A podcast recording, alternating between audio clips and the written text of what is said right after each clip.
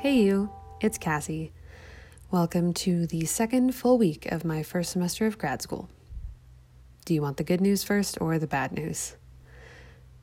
We're just going to go through it chronologically, which means we start with some bad, or at least very frustrating news, all having to do with Latin. I've told this story to a couple of friends, and we already laugh about it because it's just so absurd. But when it was happening, I was ready to throw things through the window. So here's what happened every week so far, and I'm assuming from here on in, um, we get assignments for Latin. So we will have a handful of sentences to translate to English and a couple of English sentences to translate to Latin. Yay. So once we've translated them, there's this cute little portal where we turn things in on Moodle.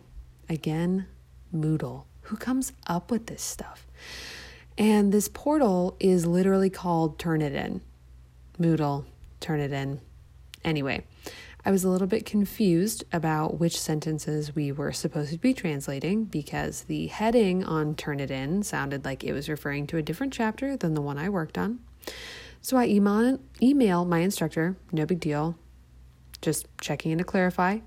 And he says, Yes, you're doing it wrong. Do the other chapter. So, okay, whatever. I did double the work for my first Latin assignment. More practice for me. So I do the other translations and I submit them. Everything's great. I get to class. And first of all, getting into class was a total cluster because I couldn't find the Zoom link for class, but I saw a couple of links for the Panopto streaming, again with the names Panopto. So I click one of those links, and sure enough, it takes me to a live stream of class. However, the camera is pointing directly at my professor at his desk, and as soon as he gets up to write anything on the board, I can't see it. Plus, anyone asking questions in class is totally lost on me because they're all distanced and they're in masks, and I'm trying to hear what's going on from some crappy built in audio on whatever computer is streaming this Panopto mess. Yeah.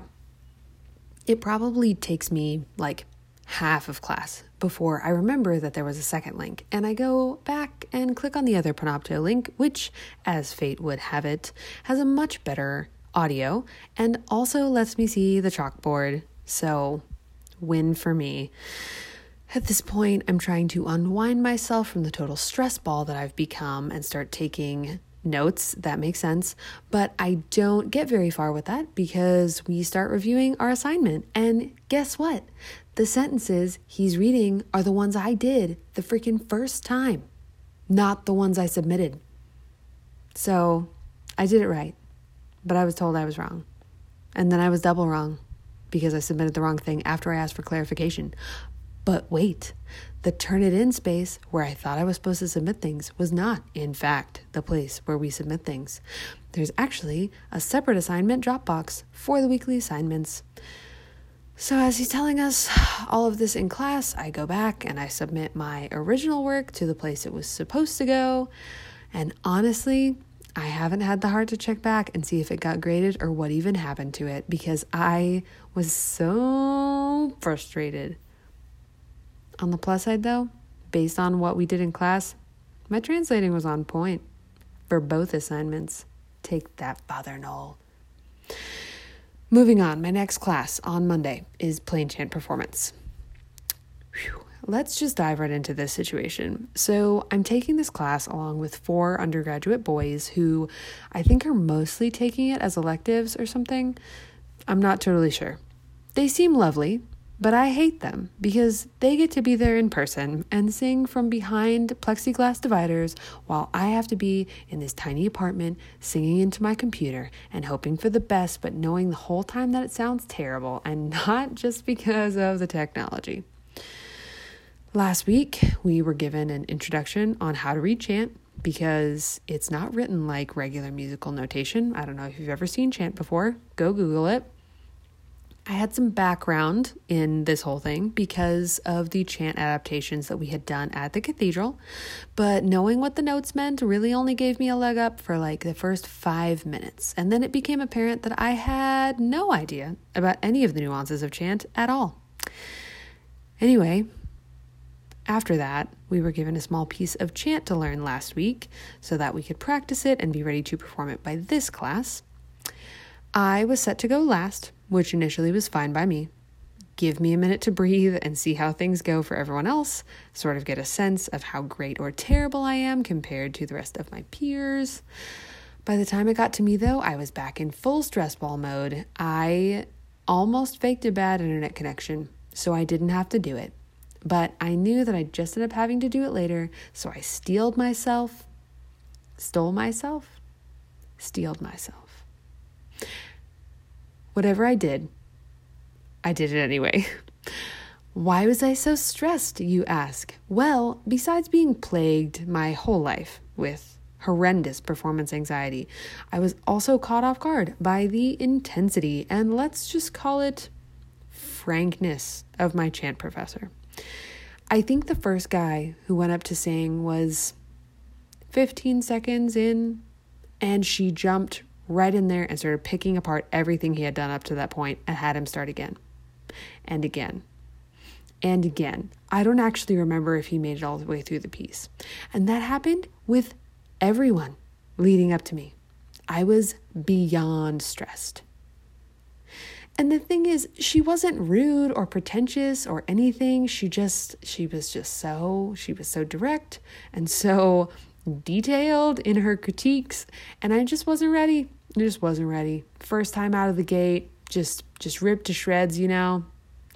I can't tell if it's an Irish thing or not, but all my professors are like that. I mean, they did have a big fat warning on the school's website claiming that Irish higher education is much more intense than American higher education, but you know, maybe this is how that manifests. Regardless, long story short, we all kind of sucked through our first performances, but we were given critiques and we get to take another swing at them in our next class. So I'm trying to comfort myself with that and chill out because I'm rolling right into my next class, which is liturgical composition. All of my classes on Monday are just bam, bam, bam, bam, bam, bam, bam. It's a lot. So, liturgical comp. This is the class where I actually get to write the new music. And by the end of this year, I will have a bodacious portfolio to show you, which I that's what my professor Ed tells me. Uh, but right now, I just have one short assignment to get my feet wet, and I have two weeks to get it done. Sounds simple enough. And if anyone's super curious, the assignment is to set the Canticle of Simeon, which is a lovely passage from the Gospel of Luke, chapter 2. Go Google that. And um, yeah, I'm just going to say it right now. I think I've only finished one composition piece since I graduated in 2014. So we'll see if I'm total garbage at this or if I have any talent at all or if it all just oozed out of my brain in the last six years. So that was Monday. I think I broke a sweat just retelling it to you. Um, and that's only four hours of class. How on earth do people do this for eight hours or more a day? I don't know. Anyway, Tuesday brings us to the good news. The good news is that my 4 a.m. class is now a 5 a.m. class. Honestly, there's so much more bad news than good news this week, but this one hour change in class time is almost amazing enough to completely balance the scales. I know that hour would not make much difference to a lot of people. Being up before the sun is still being up before the sun. And this class, this 4 a.m., now 5 a.m., two hour long class is my Introduction to Liturgy and the Sacraments of Initiation class. Try saying that five times fast. Again, I'm probably speaking gibberish here, but suffice it to say that most of this class is going to cover church history how we got here, why we do what we do, and in some cases, why we don't do what we don't do. And that is some hefty material to take in in the wee small hours. Fortunately, I'm a crazy person and have always loved them early mornings. Seeing the sunrise is truly my happy place. But in order to be functional by 4 a.m., I was needing to get up at 3 a.m. so I could get up, stretch, make a cup of coffee, make the trip to the bathroom that always follows the cup of coffee on an empty stomach. If you know, you know. And now that my class is at 5, I don't have to get up and at 'em until 4, which is glorious. One of the other things I'm doing before class that I have felt a little self conscious about is putting on makeup. And let me be clear when I say putting on makeup, what I really mean is splashing water on my face, throwing on some concealer, and a tinted moisturizer so that I'm not all blotchy and weird on camera. And even though part of me feels like it is silly to be doing that, I'm just going to take you down this bunny trail for a second on why I think I'm justified.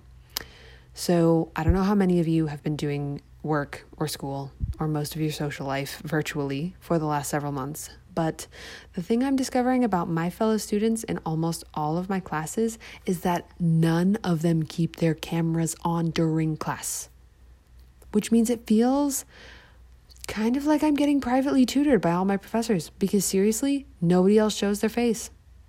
But I feel so bad for my instructors. They're just lecturing into thin air and a blank screen and so I feel compelled to keep my camera on so they're not all alone in there. But then all I can think about is the fact that me and the professor are the only people that you can see. And all you can see on me is that pesky hormonal acne that's always getting freaky on the right side of my chin. So I cover it up with makeup. Sue me. So that's why I do it. Because if I don't do it, then I'm just spending the whole class thinking about my pimples on camera and I'm not actually paying attention to what little we know about the first 300 years of Christianity or all the cool shit that Constantine's mother did. But I digress. The good news is, class begins at 5 a.m. on Tuesday instead of at 4 a.m. Fabulous.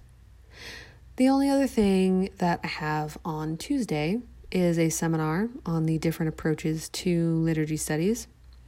It's a small class, and all of us are virtual, which I freaking love because it means that I can actually see and hear my classmates who are all super cool. One of them is an Irish guy who is in the second year of my program, the liturgical music program. So I feel like we're already so on the same page. Um, the other two are a priest from Croatia, so cool, and a software engineer from Romania both of whom now work and live in Ireland and come from way, way, way, way, way different backgrounds from me. And they're just such cool guys. They're all awesome. I'm super stoked to get to know them and dig into the class material and just have those discussions. Mm, super stoked. And there you have it. Monday and Tuesday, big fat stacked days. Next week, I'll start having an additional chant class on Thursdays that meets as well as my Tuesday class. I'm sorry, my Monday class. Um, the Thursday one, John is going to teach. You remember John, the guy that called me after I got ghosted during orientation and explained all the stuff to me about my music classes? That John. So I will check in about how that goes next week. I get the feeling that I could take chant every day of the week and probably still be terrible at it for a while at least. So, all things considered, it went well, I guess. My first, my second full week. Second full week. Whew. I've basically been my own motivational speaker, just trying to survive these weeks, honestly. Um, God bless my husband having to deal with me through all the ups and downs. Did I mention that I got married like a month before class started? The original idea was actually to fly to Ireland four days after the wedding, but we ended up uh, having to scramble and figure out where the heck we were going to live instead. He's a champ, in case that wasn't obvious. Love that guy. the thing is, I knew I wasn't ready for what was coming with this semester.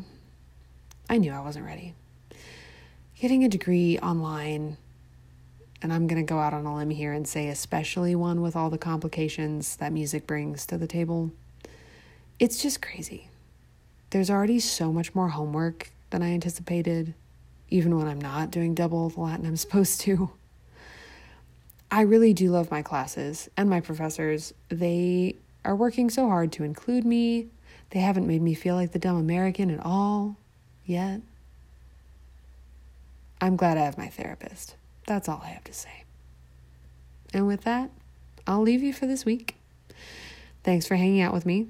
Tune in next time to find out what first class honors are, where this podcast got its name, and to witness the beginning of the total unraveling of my concept of what church services should look like.